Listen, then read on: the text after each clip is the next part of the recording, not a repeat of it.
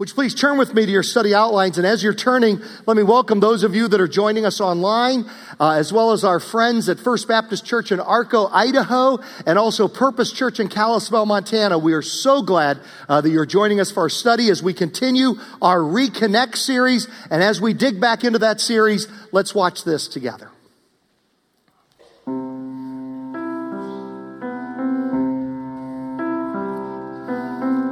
More connected than ever before.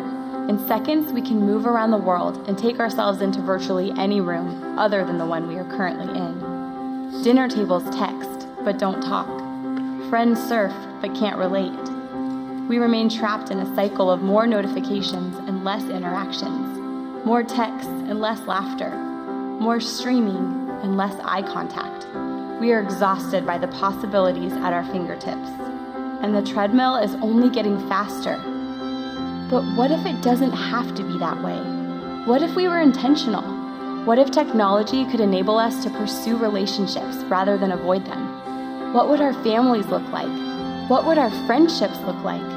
What would it look like to use technology with purpose? What would it look like to reconnect?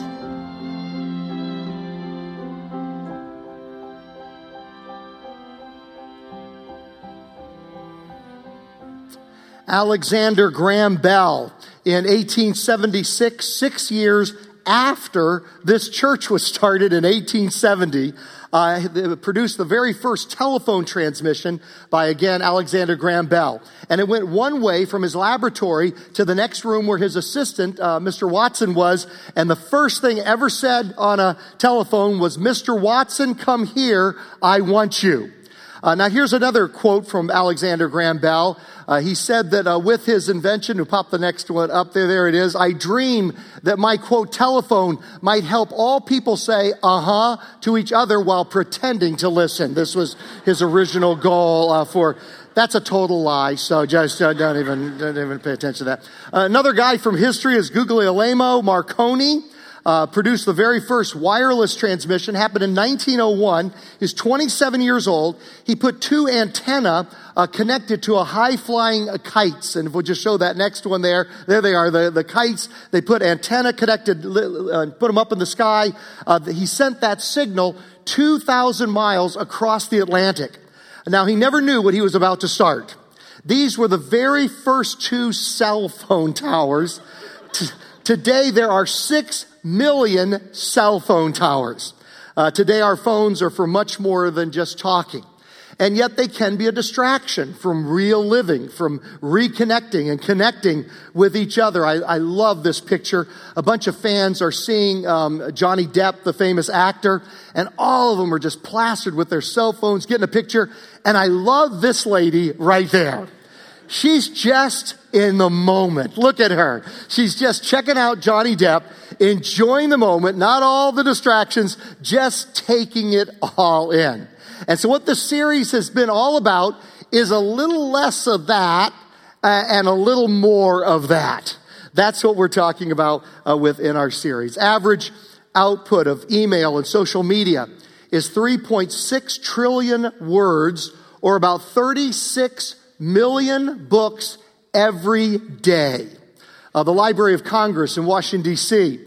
has 35 million books. So that means we're putting out on social media more than the Library of Congress every, uh, uh every single day. And so it's a tremendous benefit.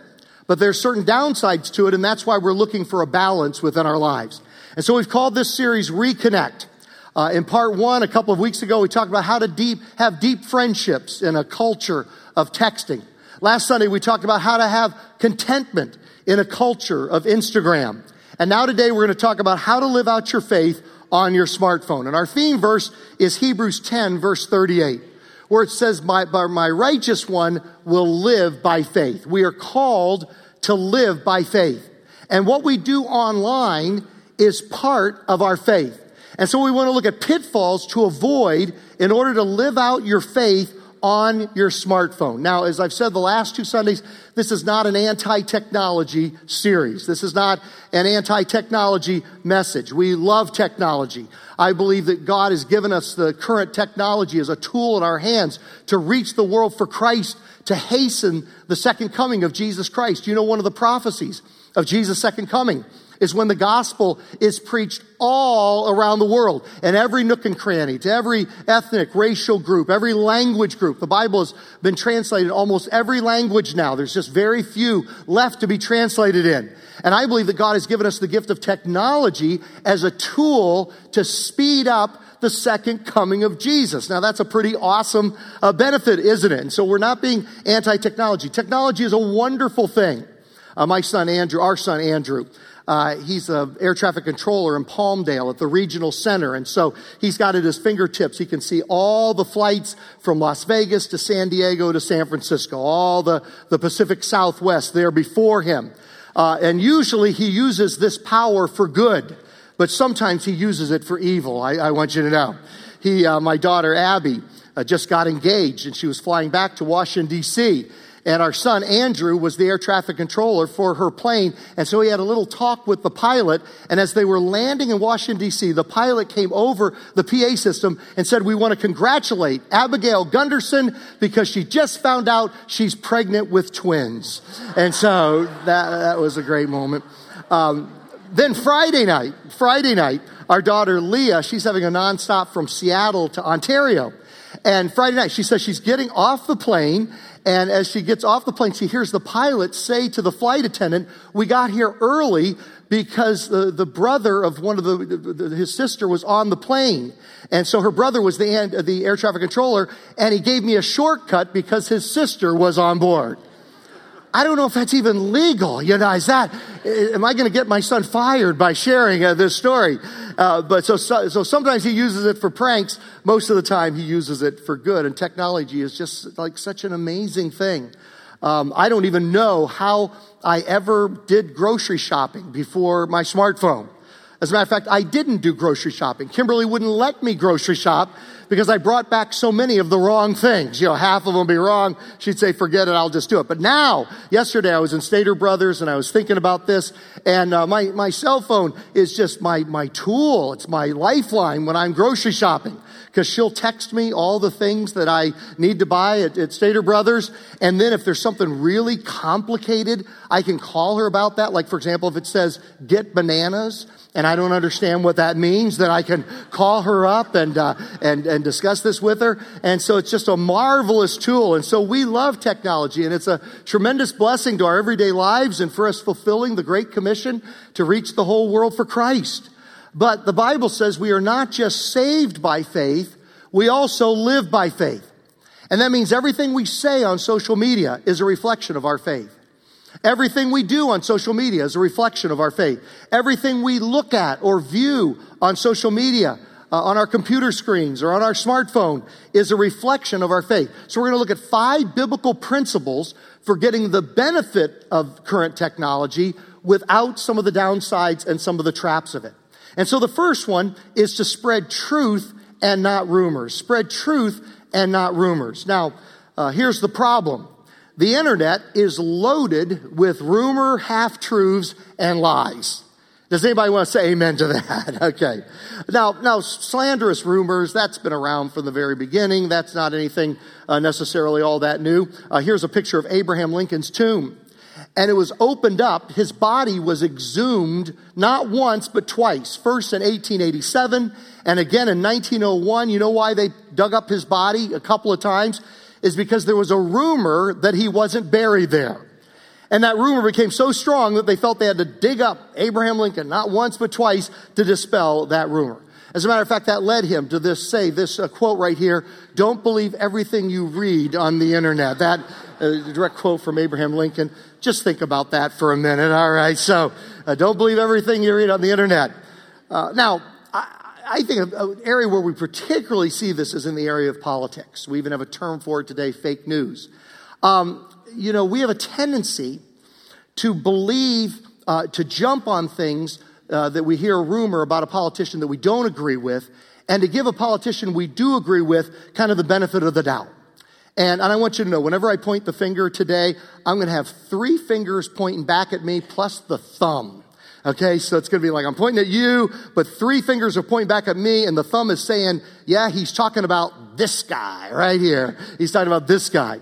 So I, I have to admit in my own life, if it's a politician that I agree with uh, most of their policies, I hear a rumor about that politician, ah, I kind of give him the benefit of the doubt, him or her, uh, the benefit of the doubt. But if I, I, don't care for that politician, oh, I jump right on that particular rumor. Now, I'm going to be fair.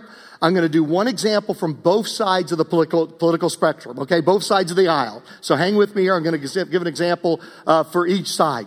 Uh, president Obama, uh, when he was president, there was this stupid, persistent rumor uh, that he wanted to be dictator and that he would not give up the presidency. When his time came, he was going to become a dictator. He was going to hang on to it and not walk away when his term was done. This rumor was uh, plagued him all through uh, his presidency. Well, inauguration day 2017, that rumor was completely laid to rest when uh, President and Mrs. Obama uh, walked away from the White House, walked away from power, as every president has done since George Washington. They gave it up. That's what makes America a wonderful country, is because when it comes time for the end of our term, we walk away and don't try to hold on to it like a, a dictator would. Now, the same day that rumor was put to rest, another rumor popped up because there are people out there that want to spread lies and they want to make people look bad. And so the very same day that this rumor was dispelled, a new rumor uh, uh, popped up about President Trump. And that was the rumor that he had removed the statue of Martin Luther King Jr., the bust, was removed from the Oval Office on his first day as president. And this just went rampant. Uh, people jumped to conclusions, jumped all over it. Well, they began to find that it was spread by a reporter who later retracted it because the reason he was in the Oval Office on inauguration day and he didn't see the bust because someone was standing in front of it. And so he didn't see it because somebody was standing in front of it, so he spread the rumor. So, depending on which one of those we are, and, and we're a very uh, diverse uh, congregation politically, you know, one of those rumors we may have jumped on, and the other one we gave a benefit of the doubt, and then vice versa, uh, depending on which side uh, that we're on. And so, the first biblical principle is to seek the truth, to spread truth and not rumors. Now, here's the biblical solution to that problem. Uh, Proverbs 11, verse 3. The integrity of the upright guides them, but the unfaithful are destroyed by their duplicity. So we are meant to be known as people who are upright. Our integrity uh, uh, guides us. Uh, we are known to be people that are not people of duplicity, but the faithful are those that seek out the truth and spread the truth. Ephesians 4 verse 25, Paul writes, Therefore each of you must put off falsehood and speak truthfully to your neighbor now, this is hard work. It is far easier uh, to pass along rumors. It is far easier when you get an email or a story uh, that you kind of agree with or you hope is true uh, to pass that thing along. It takes hard work to put off falsehood and to speak truthfully. But we go the extra mile. We're meant to go to the extra mile to make sure that thing we're passing along is true. Now, there are many different tools for this. One that I've got there in your study outline is Snopes.com. And we can take the time to, before we pass something along, that we stop and pause to make sure it's true before we pass it along. Exodus 23, verse 1, uh, God says, Don't spread false reports. Now, this isn't just something that's current with the internet. This has been around for centuries, been around for millennia. Uh, Paul in Romans 3, verse 8, talked about a rumor about his ministry and his preaching. Why not say, as some slanderously claim that we say, let us do good, evil, that good may result. You see, what was happening is Paul was preaching that it's Christ alone that saves you. Uh, not following the Old Testament law. You didn't have to follow a list of, uh, you didn't have to follow religion. You didn't have to follow a list of do's and avoid a list of don'ts. It was all about Christ and Christ alone. And that's what he was preaching. And some people began to slanderously claim that he was saying, it doesn't matter how you live. Just do as much evil as you possibly can because then God's grace is greater and God is glorified the more bad stuff you do because he's got more stuff to forgive. That's absolutely not what Paul was preaching. Paul was preaching that we're not saved by works, but we, but a faith that saves us is a faith that works. That is, when we are transformed by Christ, one of our core values here at Purpose Church is growing people change. And when, when Christ comes into our life, it does change us. We begin to live differently. We're not saved by good works, but once Christ begins to transform us, we ought to see a change. Not perfection, but more and more change over time. We begin to do good works. We begin to love people the way Jesus would love them and serve people the way Jesus would serve them. So that's what Paul preached. And yet they were slanderously claiming that he was preaching, let us do evil. It doesn't matter how you live, that good may result. And so it's been around from the beginning. And so the first biblical principle is spread truth and not rumors. Number two, be considerate and not rude. Nick English uh, wrote a book called Anger is the Internet's Most Powerful Emotion. And here's what he said It's very difficult to link words on a screen with the reality that there's a living, breathing human on the other side of the connection. There's a book I've been recommending if you want to go deeper into this subject and if you want to study more. There's a great book called 12 Ways Your Phone is Changing You by Tony Reinke, and I highly recommend it to you. Let me just read a little excerpt uh, on this that I found uh, very interesting. He says, We are more likely to bubble with rage toward others screen to screen instead of face to face. And researchers call this phenomena anonymous anger. The steam of anger finds quick release in words thumbed into our phones. It is too convenient to vent our rage in public now. On top of this, there are three other culprits relative anonymity, a lack of authority and consequences, and solipsistic introjection. Now, there's the word of the day. What in the world does that mean? Solipsistic introjection. Here's what it means. The theory that subconsciously talking on a computer can seem more like we're talking to ourselves than to real people. Is that interesting?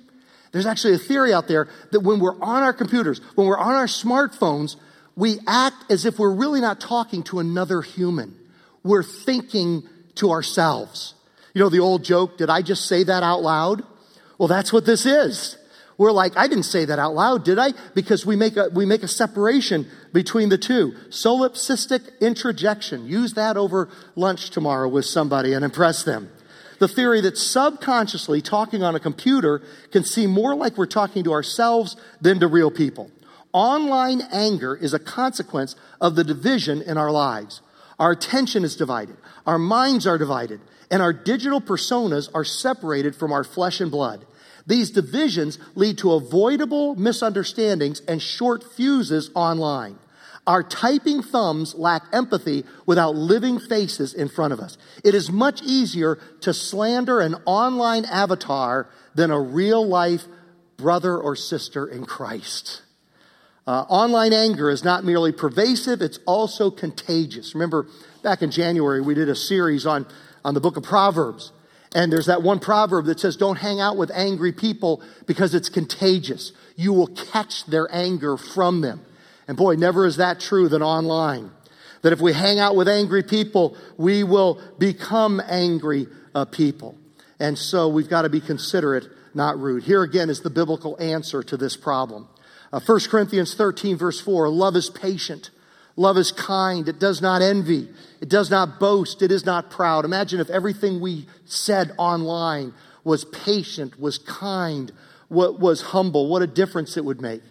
Uh, James 3, verses 17 and 18. But the wisdom that comes from heaven is first of all pure, then peace loving, considerate, submissive, full of mercy and good fruit, impartial and sincere. Proverbs 16, verse 28. Peacemakers who sow. Oh, I'm so sorry. I always skip that verse. Verse 18. Sorry, I did that last service too. My bad. Peacemakers who sow in peace reap a, reap a harvest of righteousness. What if we were known as Christ followers? What if we were known online as peacemakers? What if we were known by that? Who sow in peace reap a harvest of righteousness. Now, Proverbs 16, verse 28. A perverse person stirs up conflict, and a gossip separates close friends. My goodness.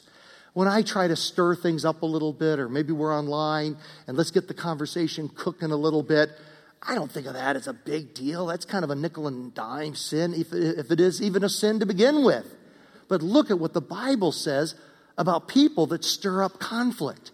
It calls them a perverse person. He calls us perverse if we stir up conflict. My friend Dane Ocker uh, writes You don't have to post everything you think, you don't have to comment on everything you read. You can be gentle even if you disagree. Now, Proverbs is such a great, you'll notice about two thirds of the Bible verses this morning, the scripture references are from the book of Proverbs. And it is such a great guideline to how we should treat each other online. It's just marvelous. And I would encourage you, maybe read a chapter of Proverbs a day and a chapter from Psalms every day. Because Psalms helps us vertically in our relationship with God, and Proverbs helps us horizontally in our relationship with each other, whether face to face or screen to screen. And the book of Proverbs is just such an amazing guideline to how we should treat each other in all arenas of life, including uh, social media. Let me give you an example of what I'm talking about. Proverbs 20, verse 3 It is to one's honor to avoid strife, but every fool is quick to quarrel. Uh, Proverbs 14, verse 29 Whoever is patient has great understanding, but one who is quick tempered displays folly. Proverbs 19, Verse 11 A person's wisdom yields patience. It is to one's glory to overlook an offense. My goodness, think of that. You are glorifying God, and God is glorifying you, is honoring you. It is to one's glory to overlook an offense. The prominent psychologist William James uh, once wrote, Wisdom is the art of knowing what to overlook. Uh, wisdom is the art of knowing what to overlook. Proverbs 15, uh, verse 1. A gentle answer turns away wrath, but a harsh word stirs up anger. What if all of our communication, person to person, uh, I mean, in this, in this divided time in America, what if Christ followers were known for our gentle answers rather than for our, than for our harsh words? You know, there's um, such a beautiful example of this, so touching, this iconic photo of Martin Luther King Jr um, in the Birmingham, Alabama jail. And this was a very low point in his life. Uh, people were questioning his motives. Uh, his critics were harshly criticizing him. They were questioning his motives, uh, his reason for doing things. And here he is uh, sitting in jail. And he wrote this beautiful work, powerful work from that jail called Letters from a Birmingham Jail. And listen to his gentle response uh, to his critics and to those that questioned his motives. He called them men of genuine goodwill. He, he gave his critics the benefit of the doubt. He said they are men of genuine goodwill whose criticisms are sincerely set forth. My goodness. Here he is sitting in jail. Here, here he is being unfairly criticized, his motives being questioned, that somehow they were self centered. My goodness. And yet he gives them the benefit of the doubt and calls the people criticizing him people of good, genuine goodwill. Their criticisms are sincerely set forth. He said, I want to try to answer your statements in what I hope will be patient and reasonable terms. My goodness, what an example that is of a gentle answer turns away wrath. And then he proceeded to say some very hard stuff, to say some very in your face, powerful stuff, but he said it in love and he said it with, with gentleness. Uh, Philippians 4, verse 5. Paul says, Let your gentleness be evident to all. Let your gentleness be evident to all. The Lord is near. The, he's talking there about the second coming of Jesus, but he also is present. He's looking over our shoulder when we look at a computer uh, screen. What are we watching? What are we, what are we typing? What are we saying? The Lord is near. And so, because the Lord is near, let your gentleness be evident. Let your gentleness be evident to all. Then, the third biblical principle is be impartial, not biased. Here's a quote from that book I was talking about by Tony Reinke. He says, Algorithms feed me images, ideas, and products tailored to my previous engagement. It may seem I am simply stumbling over a litany of randomly scattered things online. But what's offered up to my eyes today is increasingly aligned to the breadcrumb trail I left behind in my digital diet yesterday. Now, here's what he means by that. In the same way, last Sunday when we talked about contentment and how online there's an attack on our contentment because they watch what you bought yesterday and feed us ads as to what we're tempted to buy today and tomorrow. So we get ads for today and tomorrow based on what we purchased yesterday. Well, the same thing is true as going on with information. We are fed uh, articles and viewpoints today and tomorrow based on what our trail is as to what we've enjoyed reading in, in the past. Now, the fancy 21st century word they use for this is they call it an echo chamber, where we're just saying things back and forth to people that believe exactly like we do. The old fashioned Baptist term for it was preaching to the choir. How many remember that one? Preaching to the choir. Preach to the choir, you know, our choir probably 90% agrees with everything I, I, agree with them on. And so preaching to the choir, the choir preaching to me. Uh, today, the fancy term for that is an echo chamber. And so here again is the, the Bible's answer to that is Proverbs 18 verse 17. It says, in a lawsuit, the first to speak seems right until someone comes forward and cross examines. Isn't that great? I mean, it's true. How many of you have ever served on a jury? Anybody served on a jury?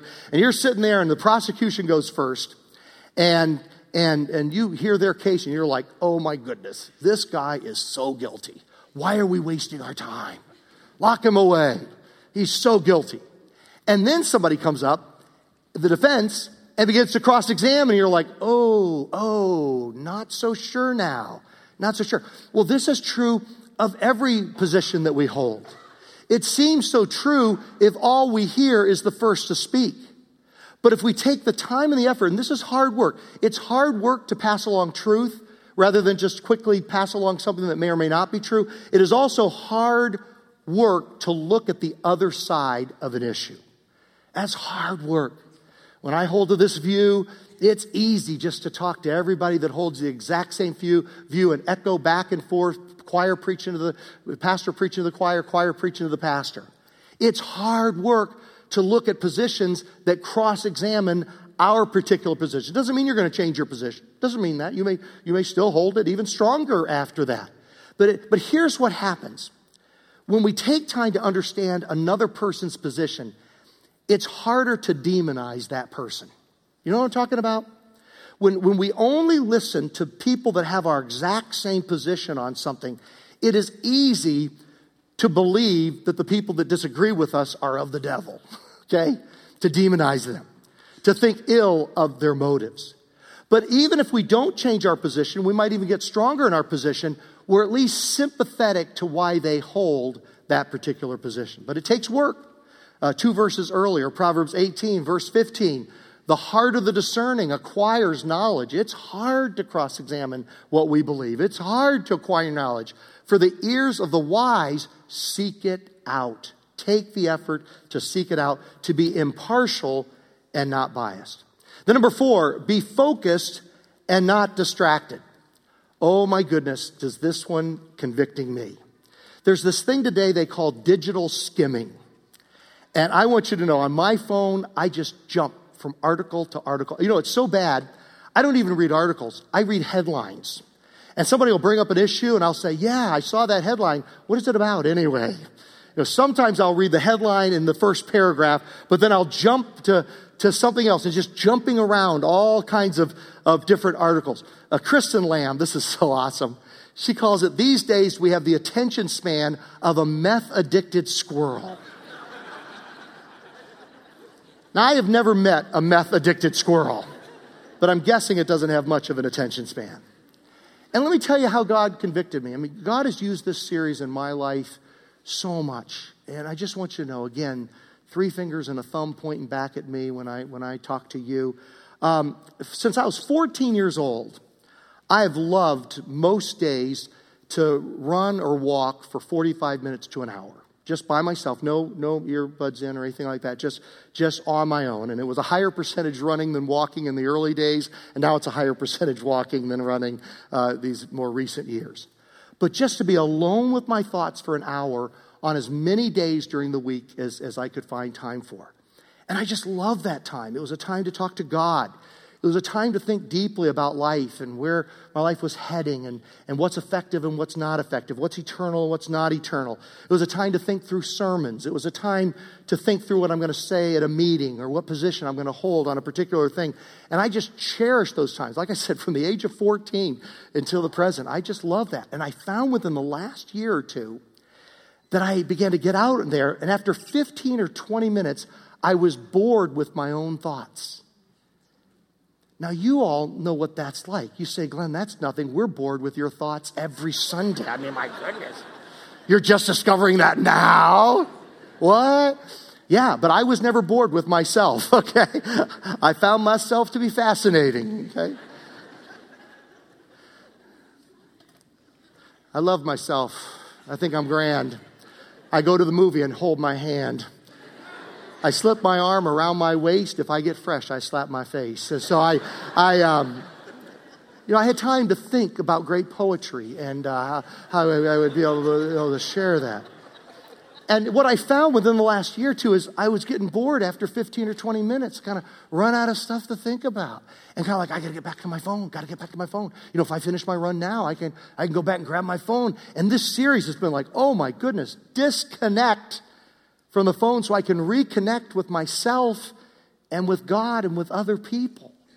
Uh, to enjoy that the thoughts and, and here again we've talked about there's been a theme in this series that satan wants to get us so distracted in life and he wants the friends we're trying to reach for jesus to get so distracted that we're distracted right through the finish line the end of their lives or christ returns and nobody's ever taken the time to think deeply about eternity and his goal is distraction, whereas God's goal is interaction and reconnection with him and with ourselves and, and with other people. Now, this is not just true um, with our thoughts, this is true in reading as well. Nicholas Carr writes Once I was a scuba diver in the sea of words. Now I zip along the surface like a guy on a jet ski. And I find that's true, and that can be true with our Bible reading uh, as well. Many people now say that the Bible is the most complicated book they'll ever read. And it's the guide to our faith. And yet, for many people, the Bible is the most complicated book they'll, they'll ever read. Now, there's good news and bad news about our smartphones that research has shown. The good news is, do you know people are more faithful to their Bible reading plans now than they've ever been? Do You know, people are reading the Bible more than they've ever read. You know why? Smartphone apps. It's been a tremendous thing. This has increased Bible reading in, in America. This has increased uh, people's commitment to Bible reading. Um, it's, it's, a wonderful thing. Yay, God. Here's the downside we're not retaining as much of it as we used to. We're skimming the surface a, a little bit more.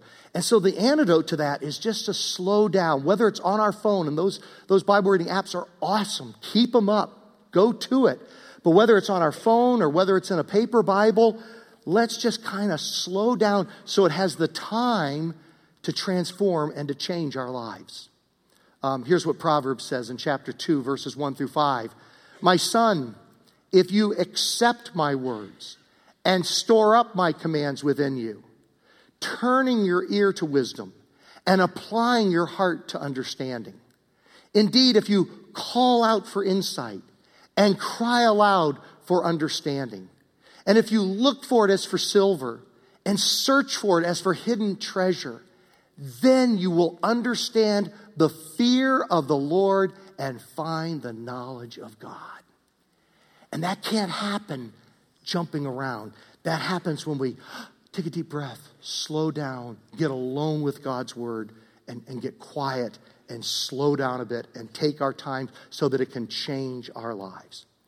And then, number five, be positive and not negative. Be positive and not negative. A pastor in a church uh, saw a post on the church's Facebook that said, Today's sermon stunk. Now, he wanted to be open minded, so he said, Okay, let me be teachable. Why did it stink? Person writes back, Because first you read it, secondly, you read it poorly, third, it wasn't worth reading in the first place. Now, somebody else posted on Facebook trying to encourage the pastor, and they wrote, don't worry about what that guy says. He just repeats what he hears everyone else say.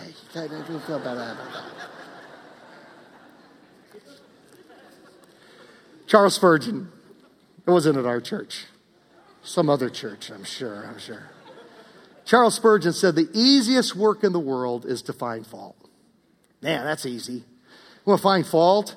Oh my goodness, there's, there's plenty of fault all over the place. Easy to find. The internet is a great place to find fault with our church or with our friends or our job or our life. It's an easy place to blow off steam or, or sound off or get something off of our ch- chest. So, so here's, here's the solution to that. Philippians 2 verses 14 through 17. Do everything without grumbling or arguing so that you may become blameless and pure, children of God without fault in a warped and crooked generation. We live in a warped and crooked generation, don't we? And much of that is reflected online. Then you will shine among them like stars in the sky. God wants our social media, online interaction to shine like a star in the sky in the midst of a warped and crooked generation. That is our assignment uh, from God. Verse 16 as you hold firmly to the word to the word of life. Here's a picture of Ryan Toys Review.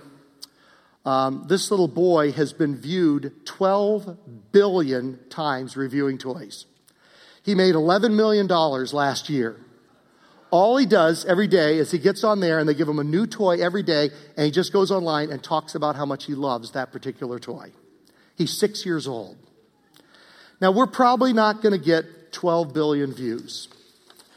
Uh, but everything we do online, every interaction we have, is influencing people one way or, or another.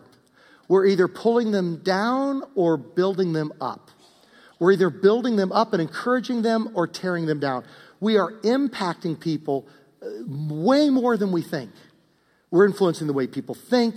Uh, we are a, a, a, testimony for the Lord or a, a poor testimony. We're a testimony one way or the other, either a good testimony or a poor testimony.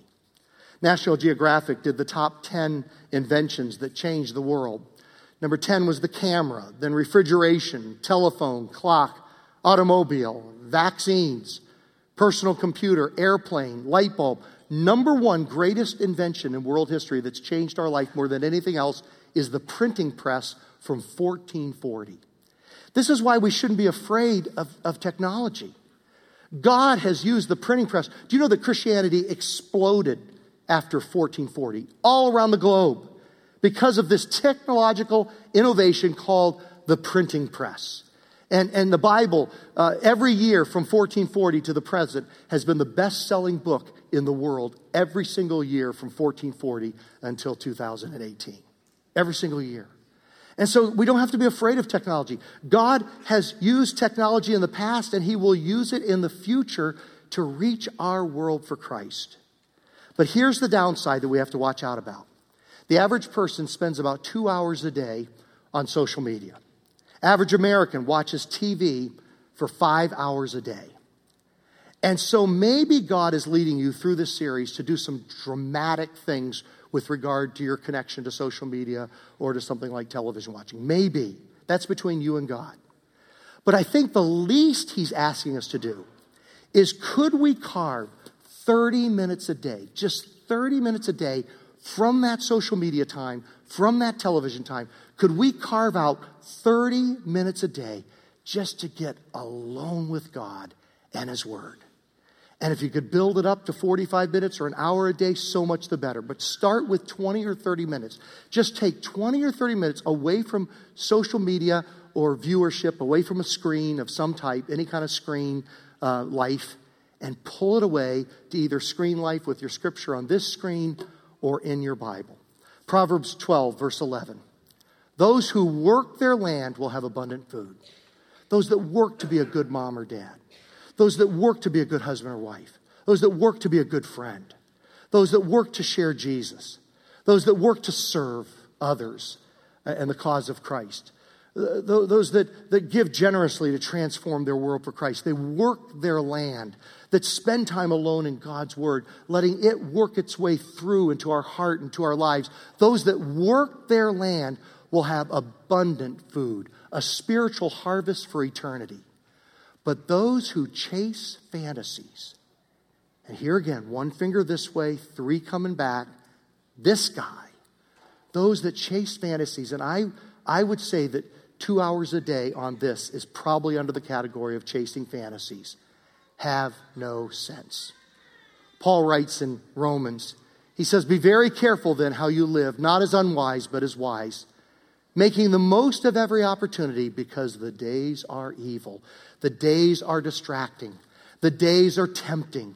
The days uh, want to keep us so busy that we don't pause and think about how we're living our lives and making the most of every opportunity.